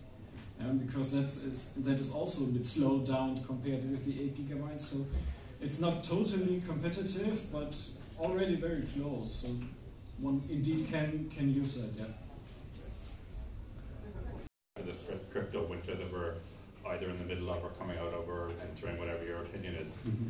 is that there's going to be a big consolidation. I think a lot of these altcoins are going to be leaving, and we're going to be left with kind of very few real contenders, and of which obviously I hope Grin is one, and I think will be just based on the on the on its ethos. I mean, we're about new technology. We're about trying to build something new as opposed to profit for any, any particular group of people. So that, that's my my opinion. You can take it for what it's worth on where the, the blockchain industry is headed. Would anyone else like to share an opinion? Go Uh, I think the uh, crypto industry is uh, going to have to remain a niche for some uh, time to come. It's uh, just not that convenient to, to, use. I have to laugh when I see these people making predictions that it's going to wipe out fiat in, uh, in, in five years or a decade. That's not going to happen. Um, it makes uh, wonderful, wonderful research projects. In the long term, Grin has uh, some uh, good chances of making inroads based on its fairness, open community, and strong fundamentals.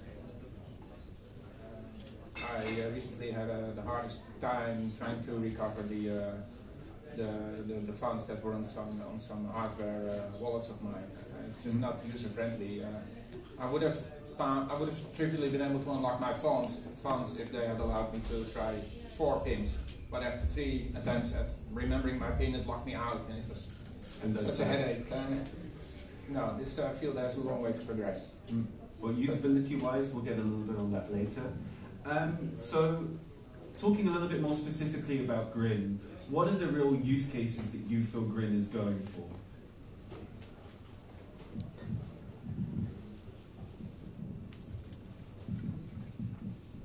So, so like long, long term, you're, you're looking at some, basically to be um, a, a, good digital alternative to cash that's programmable as well. Right? Uh, shorter term, uh, I think that real usage will come first from users and businesses and so on that have real needs of, of kind of private, uncensorable electronic transactions. So I think privacy, the privacy aspects of it, and the fact that it's you're, you're hiding in the crowds because it's privacy by default, is going to lead a lot of the early adoption. Uh, over time, though, longer term, bigger picture, I, I, I don't think that users, you know, end end users care very much about privacy, uh, but they do care about cash, mm. uh, and it's it's, uh, it's something that everybody's very well familiar with, and there isn't a good form of electronic cash today uh, that has similar uh, cash-like properties, and, and, I think that's going to be you know that's the, like the bigger price. Um, whether that's being used the same way as cash is being used today, or the way it was used 20 years ago, I don't know. I, I do, I don't think that we're going to be competing with Visa anytime soon. Mm. Uh, but, but I do think there are real valid use cases for when you want to be able to transact with people online without leaving uh, much of a trace behind uh, and without necessarily sharing information with your, your bank or your government or um, or your, your family or circle or anything. Or your wife, down. Or your wife, yeah. I mean, Michael, you, you know maybe yeah. a thing or two about that. Uh, but but you, you shouldn't, it's, it's like we've kind of, as, as we made the leap into the virtual way of transacting, it's kind of been assumed that uh, by nature of doing that, we also have to give a third party uh, access to our history of transactions. And uh, I, I hope that we're going to be able to question that over time. Uh, I just remembered one good use case. Um, back in April 2016, I paid over four, four bitcoins uh, worth $5,000 at the time to somebody I didn't know. And who didn't want to be known. Uh, they had just on, they had just claimed uh, a bounty on my uh, cuckoo cycle proof of work. They improved the performance uh, almost four times. Nice. I was able to pay them a bounty, and they, they were uh, able to remain uh, anonymous. It's a nice use case. Sure. Would anyone else like to add anything? Well, then I will ask you another question. So, um, one of the things that you um, spoke about in regards to privacy, um, I I think it's also extremely relevant. However, given the current kind of, let's say, crypto ecosystem, there are the fiat on and off ramps that allow you to actually buy and sell cryptocurrencies, which require more and more KYC and AML. I think here in the Netherlands, there's AML regulation coming out this year that's, that's going to require, you know, all wallets and exchanges to to engage with these regulations. What is your opinion in how Grin kind of interacts with that ecosystem? I, I don't think it's um, it's any issue. Uh, the often I hear that, that there's like concerns, you know, what about KYC and so on, about anti-money laundering, and it's privacy preserving, focus on that. But ultimately, if, you, if you're, for example, um, trading Grin on an exchange, it's up to the exchange to follow whatever local regulations they're in, uh, comply with KYC, comply with AML, etc. And, and Grin is just uh, you know, one, of, one of many currencies traded. Uh, and I, I don't really see, see it having any kind of impact on the coin. It's kind of orthogonal to the entire question. It's, it's the businesses and the users in whatever jurisdiction there are that need to comply with local regulations. And does anyone else? And it's still possible to, to be paid directly in Grin, like to accept Grin directly, so you can create like some kind of, kind of economy behind it without like going to exchanges. Right, and that's also uh, exactly. And you can, you know, if you want to be, if you don't want to be, part- you know, um, interacting with entities that require KYC and, and have these restrictions on them, you can do atomic swaps, for example, uh, as, a, as, a way of getting grants. And, and I think regulators will have to are always going to have to evolve based on how technology and usage evolves as well. But always technology and usage is ahead of the curve there. Yeah, I mean, mean in the future like, we will see a lot of decentralized exchange, atomic swaps, all those stuff. So right now we are like kind of in a position we have to trust an exchange, but I mean in the future we want like I think we can have like some kind of decentralized exchange. Yeah. We don't have to trust or give our IDs like that. Get away with the centralized entities is the, at the end of the day. Um, so another question I had uh, was ultimately Grin did not have any form of ICO. And based on the performance and the hype that has engaged in the community, how do you guys feel that that played out specifically for the Grin project? Great. that was kind of the answer I was, expecting. Great. Yeah. I mean, it, it, it remains to be seen. Like, okay, there's there's there's two two aspects here. Okay, one, it's great that we haven't had an ICO or any pre-mine or what have you, because it's allowed us to build a lot of trust with the community. I, I think because of the way the project has been run, nobody can point to Grin and say someone there is profiting or there, there's a scam going on here. I think we're absolutely beyond suspicion. Um, the other perspective, we haven't had an ICO pre-mine. Shit, now we have no money and it's really, really hard to develop. And there's some valid criticisms out there. Well, well, you haven't done any. You know, why don't you allocate some of each block to yourselves and then you'll have the funds insured to be able to continue the development as you want. Uh, and again, that's not perfect either because even though we have the funds, you know, we lose some of our, our credibility in that regard. So there, there's a trade-off there. In, in Grin's case, we've gone for the extreme, you know, extreme, extreme no ICO, no funding, no suspicion of anything going on there. And and that's like any approach is going to come with challenges, and that's just something we're going to have to deal with as we go on. Like, how do we keep this funded? How do we keep our developers working and ensure it keeps going? So. Yeah, and I, I think also that if you were to put some kind of a dev tax or whatever, that also immediately somehow centralizes all the developers around a single entity because yeah, there's a lot of money coming in and everyone wants, a piece of that. So um, yeah, I- and I think ultimately that if you want to create a new form of digital money, you don't want to have uh, some kind of company with a profit motive behind it because you know we're trying to separate money from, from government, but replacing it by a company isn't isn't really better, maybe even worse, I think. Yeah, exactly, and I think it invites people to participate because um, nobody's making any money on this, and uh, not any more than anybody else. And, and so it's very easy to kind of join the community because you're not feeling like uh, you know you're taken advantage of. And uh, in fact, by the nature of the design, and because the protocol is minimal, so it doesn't need you know 200 million dollars. Uh, maybe it does, but maybe I'm wrong. But I don't think it does. Uh, and and instead, it kind of encourages everybody else to see, all right, just like me and Jasper, for example, we, we really want to be working on Grin, so we're thinking of use cases and ways to do that in order to become sustainable.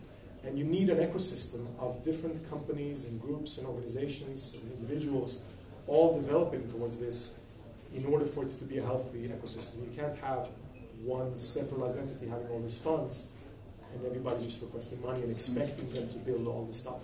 We, we won't be able, like a, a council of 12 or 20 people, will not be able to figure out what needs to be built for thousands or hundreds of thousands of users, millions more. I couldn't be happier with the uh, fair distribution model of Grin, although I haven't been able to obtain any Grin myself even, but I, I plan to change that in the near future. he keeps using my mining cards. he won't play his own. And I mean, like, like the, the non-ICO part is one of the biggest strengths of Grin, in my opinion.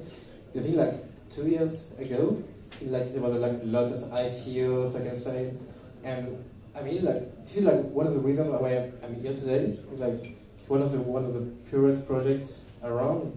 But it's just like an experiment on cryptography to make like better money, and so like I think it's like one of the our biggest strengths right now. Nice. Um, well, it definitely sounds like collaboration in this truest source, which I actually find quite inspiring. Because you know, it maybe sets a model for what's going to happen in the future. Um, talking about the development of Grin so far, has there been any moments that have been exceptionally hard? And is there maybe a story behind one of those moments? uh,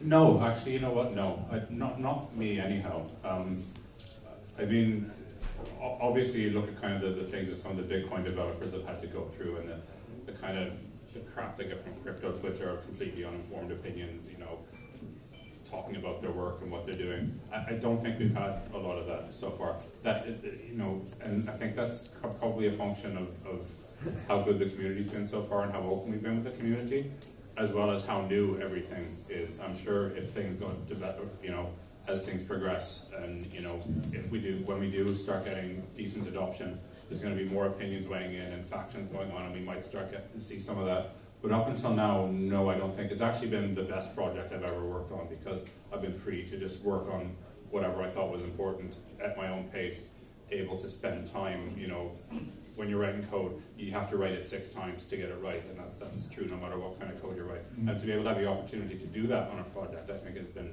really, really great so far, definitely.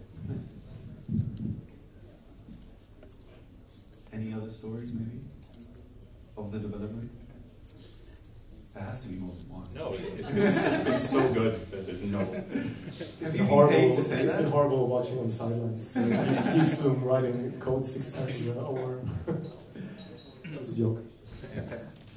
Uh, I'm kind of an amateur uh, GPU uh, coder.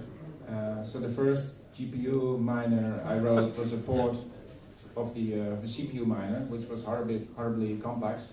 So I had a lot of headaches getting that working and debugging it. Uh, it, had, it was using unaligned accesses, which is terrible.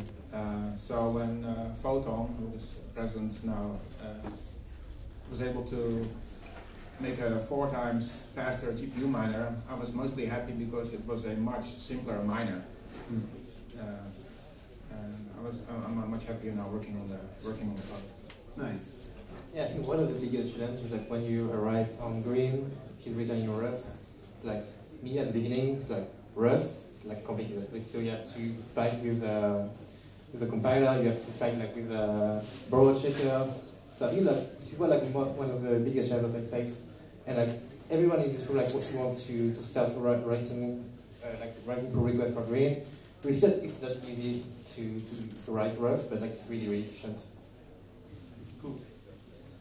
Um, and has there been a particular favorite moment so far in the history of Grin? If you do look back at one of the happier times. But it sounds like it's all been happy. So I think it's an irrelevant question. No, I think, I think that the launch, because we, we did a lot of work on, on trying to ensure a fair launch and a lot of talk about this, and I think the launch was actually fair in the end. Like, it, it, it, it we, we set the difficulty extremely high initially to make sure that no one, you know, the first person in with their mining farm runs away with the first thousand blocks. And I mean, we set it, and it worked exactly as we thought it would. As in, it, it should take an hour for the first block, and then a bit less for the next block, and it actually went exactly as we, we tried. So that that was actually a big a big win. That was a good moment. Yeah, and launching a coin um, fairly in 2019 uh, is not trivial, uh, uh, especially given the amount of attention and eyeballs that we had, and we didn't really know because there was a lot of lurkers and not everybody was kind of showing their, making themselves announced. Um, so, so, to be able to des- design a launch in a way that was truly fair, uh, or what seems to be very fair, it was, was a great accomplishment. Well, I think we can all agree it went fairly well. E- equal, I should say also equal opportunities, not equal outcome, right? Because there's a lot of uh, you know miners that have better resources and are better equipped to profit from Grin, but that's inevitable in any case, and this is the way the world works. Does anyone actually have any insights to where the name Mimblewimble came from? Did I miss that earlier? It comes from uh, Ibla, from the book. So I don't know, like, like, like it's like uh, it's tongue, yeah, tongue tying curse. Tongue tying curse, like like one sentence in Harry Potter somewhere. I think. It basically prevents you from revealing some information, which is very applicable to. So we go. Maybe I'm the only person in the room that didn't read that online. Yeah. You'd have to ask uh, J.K. Rowling how she actually came up with it. Yeah, yeah, she, she's like a, a, or the name of the spell. A Latin scholar or something like she, she some I don't know. Well, that's a okay, there's some, there's some, there was some justification to her choice of, of using it. So. Cool. Um, I'm looking for the uh, next question. Um, you mentioned that the end users are very clumsy with in regards to keys and security. Um, is this something that you're factoring into the development of Grin in the future, or you're keeping in the back of your mind? Well, I, I think right now it's very important to lay a very good foundation that can support all these all use cases and everything. And definitely we have to at some point we have to make everything very smooth and easy to use and um, but that's going to take a bit of time. I mean, well, we definitely realize it, but uh, realize that it's important. But um, yeah, it's something for the future. I would also say that, you know, based on what Michael was uh, showing in his presentation before as well, um, core Grin protocol, maybe it's not, the focus is not to be consumed by end users, maybe as much as building tools and services to be con consumed by wallet developers and other uh, product and service developers that in turn then will extend services to end users. And it's more of a, a challenge for them rather than the core protocol level, which again aims to be very minimal in, in its design and, and, also not prescriptive. So it's not like I, I, don't really see the core protocol saying, okay, this is how we're supposed to handle keys, for example, because it's more it's more you know for other layers to figure out how to best do that. And mm-hmm. Grin instead focuses on on doing uh, transactions in a very uh, performant and private privacy preserving and secure way. The infrastructure. Exactly. Mm-hmm. exactly. If we succeed in making Grin uh, an alternative for cash rather than a, a hodling vehicle, then uh, people won't be carrying too many funds, and losing the keys to your wallet will be like losing a hundred dollar bill, rather than uh, your kid's college fund. Mm. But it also wouldn't be possible to do this in a, in a different way. So if we had done like a 200 million ICO, and we said, oh, you know, we were just going to do, you know, core protocol, and uh, you know, somebody else needs to build a wallet uh, there would have been a lot of friction in the community because mm. they said, hey, come on, you know, we raised all this money, you need to build everything now. Mm. Uh, instead, now it's, it's very obvious that we're not going to be doing that, and it's very understandable, I think, for the community. And others are stepping up to the plate to do that. Well, a, a question building up, unless you had a uh, something else that comes off the back of that after sharing some features earlier, I was wondering if you guys have a kind of internal wish list of the features that you want to. Is it also managed by the community in terms of the prioritization of what needs to be done? Yeah, I mean, internal wish list, I mean, there's, there's nothing internal, like it's all very open, it's all out there. It's like, like um, my own example, like I'm, I've just done a lot of work on the wallet recently, and that's kind of what I'm focused on at the moment. Uh, and my wish list is out there. Like I put up an issue on GitHub saying this, this, this, and this is going to happen. This is what I'm doing, and it's open for comments. And I mean, I think I, I don't think anyone has any kind of hidden features they want in the back of their head. It's all very much out in the open. You know, like I said, we don't actually have a roadmap, but I think if you if you care enough, you can go through all of our issues and all of the, the discussions there, and you can see kind of where the main developers are thinking and the direction we're headed in. Cool. I have one wish, which is that uh, quantum computing turns out to be infeasible. that would keep uh, Grin a lot simpler. Hashtag life goals. um, and then there's one, uh, one of the last questions I have is in regards to the so-called infinite supply and the emission. Um, I was wondering if maybe you could bring some clarity um, to that. Also, why that decision was made, how you see it evolving in the future, if, it, if it's a hard rule that will never change. Uh, Grin has infinite emission. Deal with it. yeah, I, I think one of the.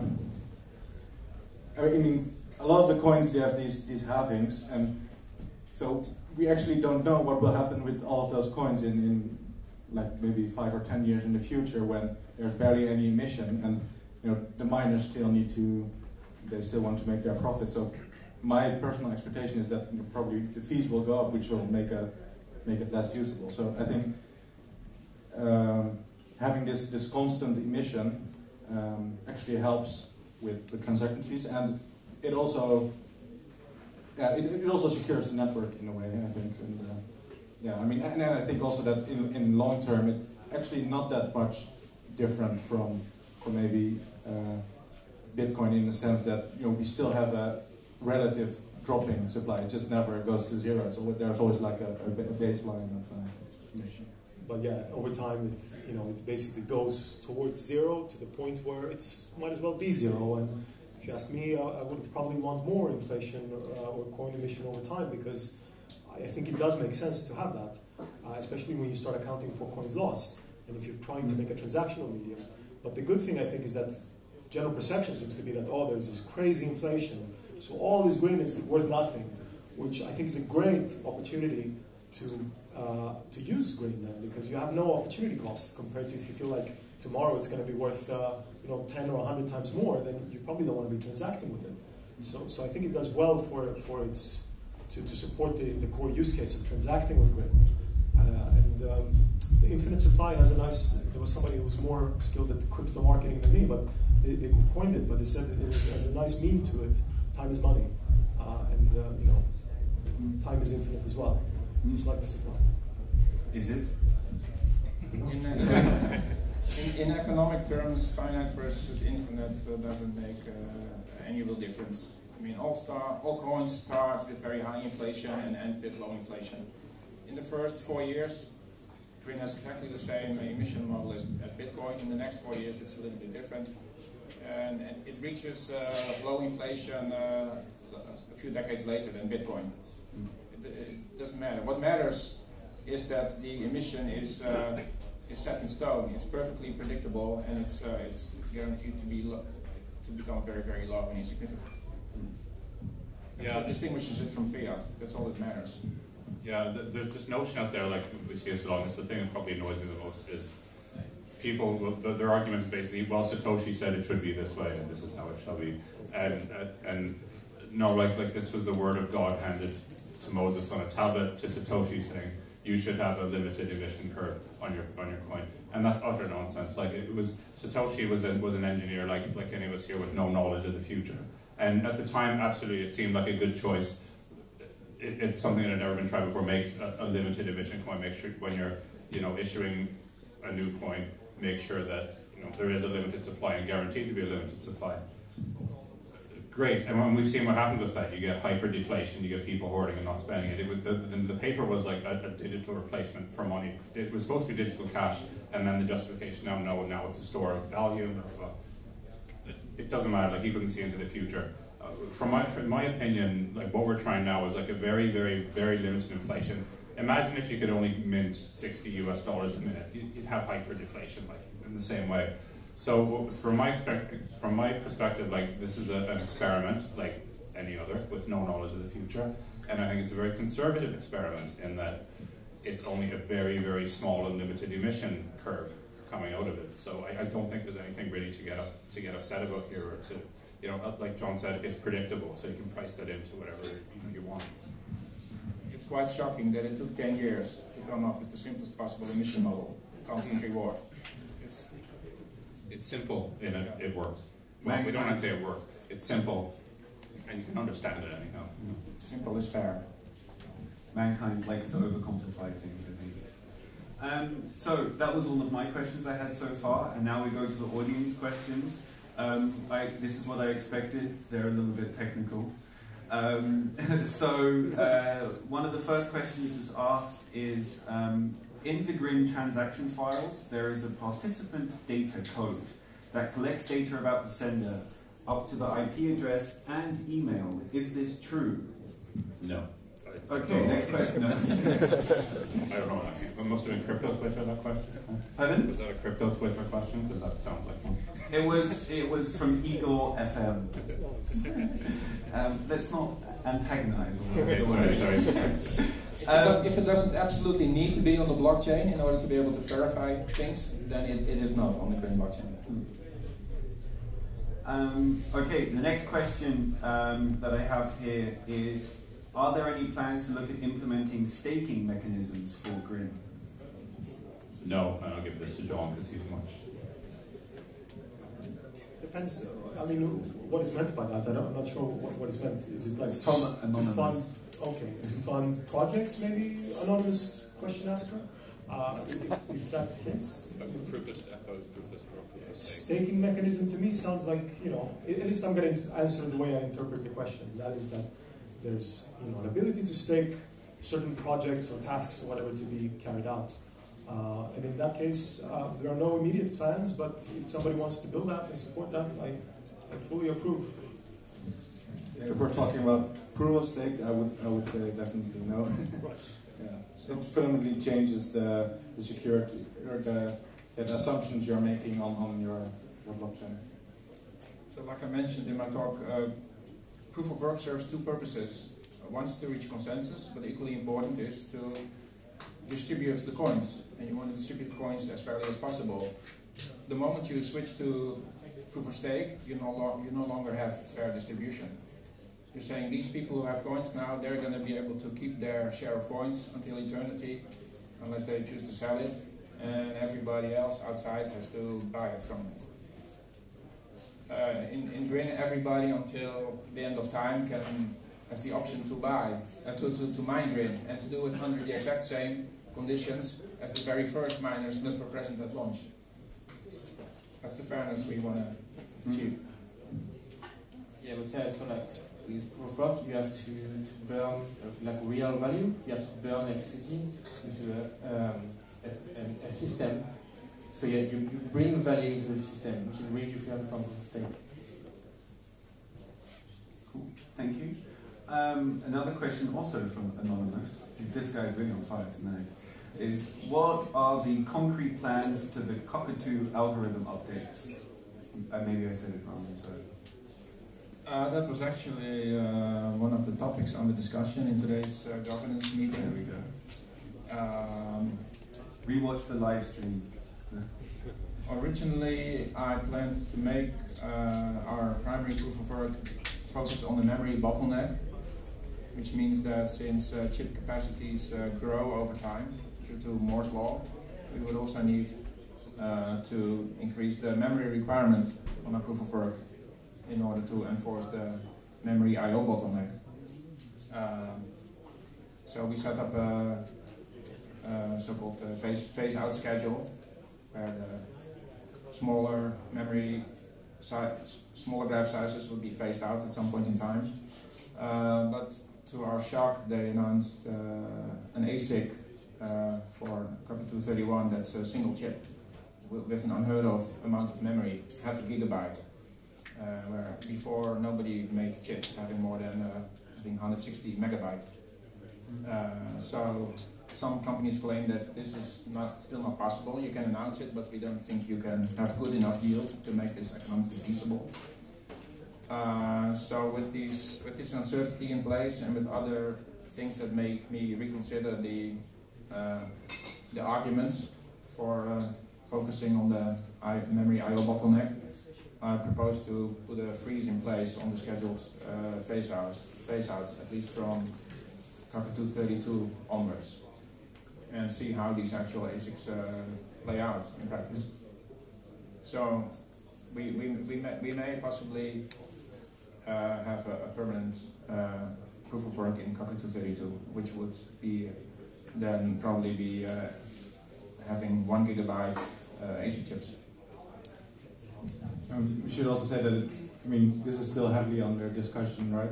Um, even, yeah, exactly. Even today it wasn't discussed in the governance meeting, and I'm sure it will be discussed in the following meeting. So, if you have, you know, if you have hardware knowledge, or if you're maybe a manufacturer or whatever, we definitely value your input either in these meetings or uh, in the forums. Um, yeah.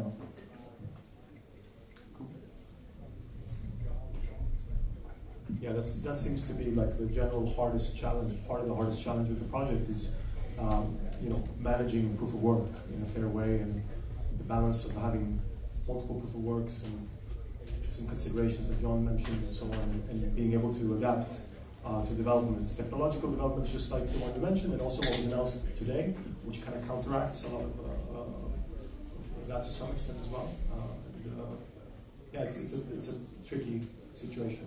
Mm. There's many different stakeholders, and everybody's very opinionated uh, because everybody has financial gains in it, and you're, you're trying to um, to make decisions that are, are, good for the coin in the long term rather than specific interests. Thanks. And um, I have one last question, and I'd like to get an answer from each and every one of you. Um, that's where someone asked, is there a reason why you guys, chose to develop for the Grin ecosystem and not, for example, Bitcoin?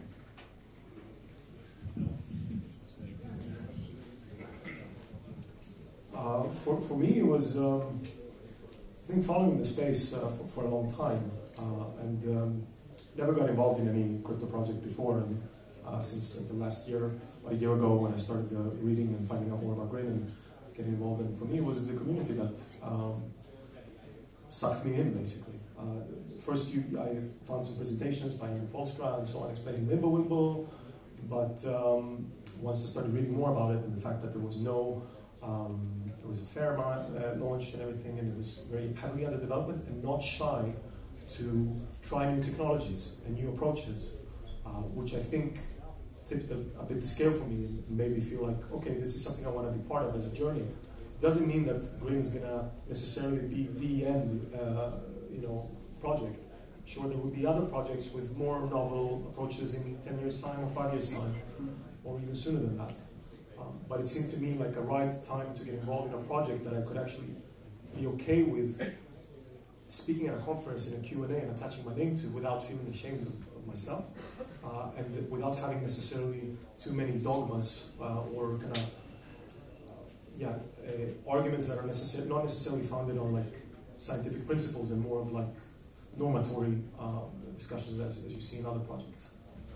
Yeah, for, for me personally, I, I mean, I, I just like that the fact that you know it's built built up from the ground. It's not like we we fork the Bitcoin code or whatever and then put some Mimblewimble stuff on top. It's basically yeah from the ground up and incorporating a lot of very new and, and cutting edge uh, technologies that you know maybe someday some of them end up in Bitcoin, but that will take many years. And yeah, just yeah, I like it maybe way more and a bit, bit more of a speed and I think at some point that will also slow down a bit in Grin, of course, as, as it matures more. But um, yeah. thank you. So I'm very much into uh, simplicity and elegance, and uh, and uh, the Min- Mimblewimble paper was a bombshell to me because it delivers that, it delivers that in spades. Of course, also the fact that um, Ignotus chose to use uh, Cuckoo Cycle as uh, proof of work that, uh, that totally sealed the deal for me. More than anxious to, to, to contribute. Yeah, yeah, from my perspective, if, if you're a developer and you're interested in getting into cryptocurrency, it's actually really hard to find one that you kind of feel like you want to put some effort towards. One, because most of them are for profit, so why am I going to put my time in someone else profit? Secondly, I mean, there's Bitcoin, but good luck getting your PR accepted into Bitcoin. It's going to, you know, it's going to have to be really significant and it's going to have to, you know, pass tons and tons of review. Whereas we're kind of in a much earlier phase with Grin. There's a lot more, it's a bit more nimble, say. And I mean, Bitcoin, I mean, it's, it's that way rightfully so because there's so many users of it. It's so huge at this point, so it necessarily needs to be more conservative. Getting involved with something like Grin meant you can get in kind of at the at ground zero almost, and you know, while there's still time to modify and change and experiment. So for me, that's why chose to work on Grin.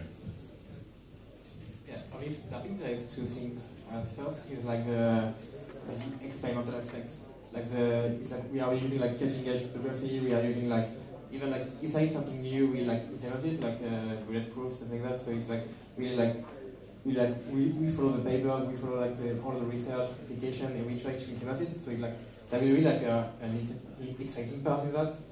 And the second one is like the I think the community. So like the fact that you uh, can contribute very easily and like people will accept like your work will be, very welcoming.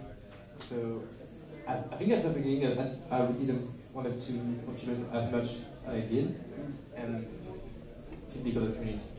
Cool. Well, thank you very much for your answers.